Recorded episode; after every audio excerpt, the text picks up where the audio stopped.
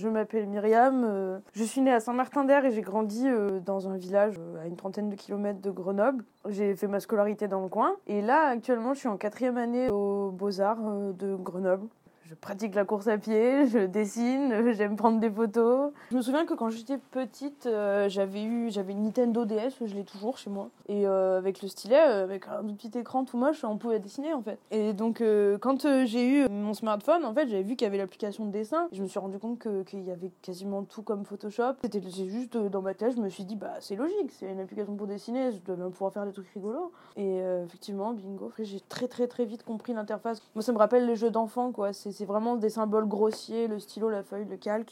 C'est un terrain vierge, quoi, on fait ce qu'on veut.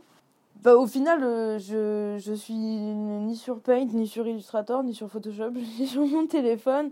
Euh, je sais pas s'il y a tant en double sens parce que des fois en fait c'est les gens qui trouvent un troisième sens ou même un millième sens en fait. Des fois il y a des choses que j'ai pas vues dans les dessins et que les gens me disent ah euh, c'est super ton bonhomme avec un gros nez alors que peut-être qu'à la base j'avais fait je sais pas un arrosoir et quelqu'un a vu un bonhomme avec un gros nez. Donc en fait, c'est, je, je, je, peux penser à un sens quand je vais dessiner, mais ce qui est quand même très rare en fait. Je sais qu'en général, euh, je, je, peux me dire, euh, ok, là je suis parti sur un visage. Euh, ok, là je suis parti sur un immeuble. Ok, là je suis parti sur une montagne. Mais ça va pas plus loin.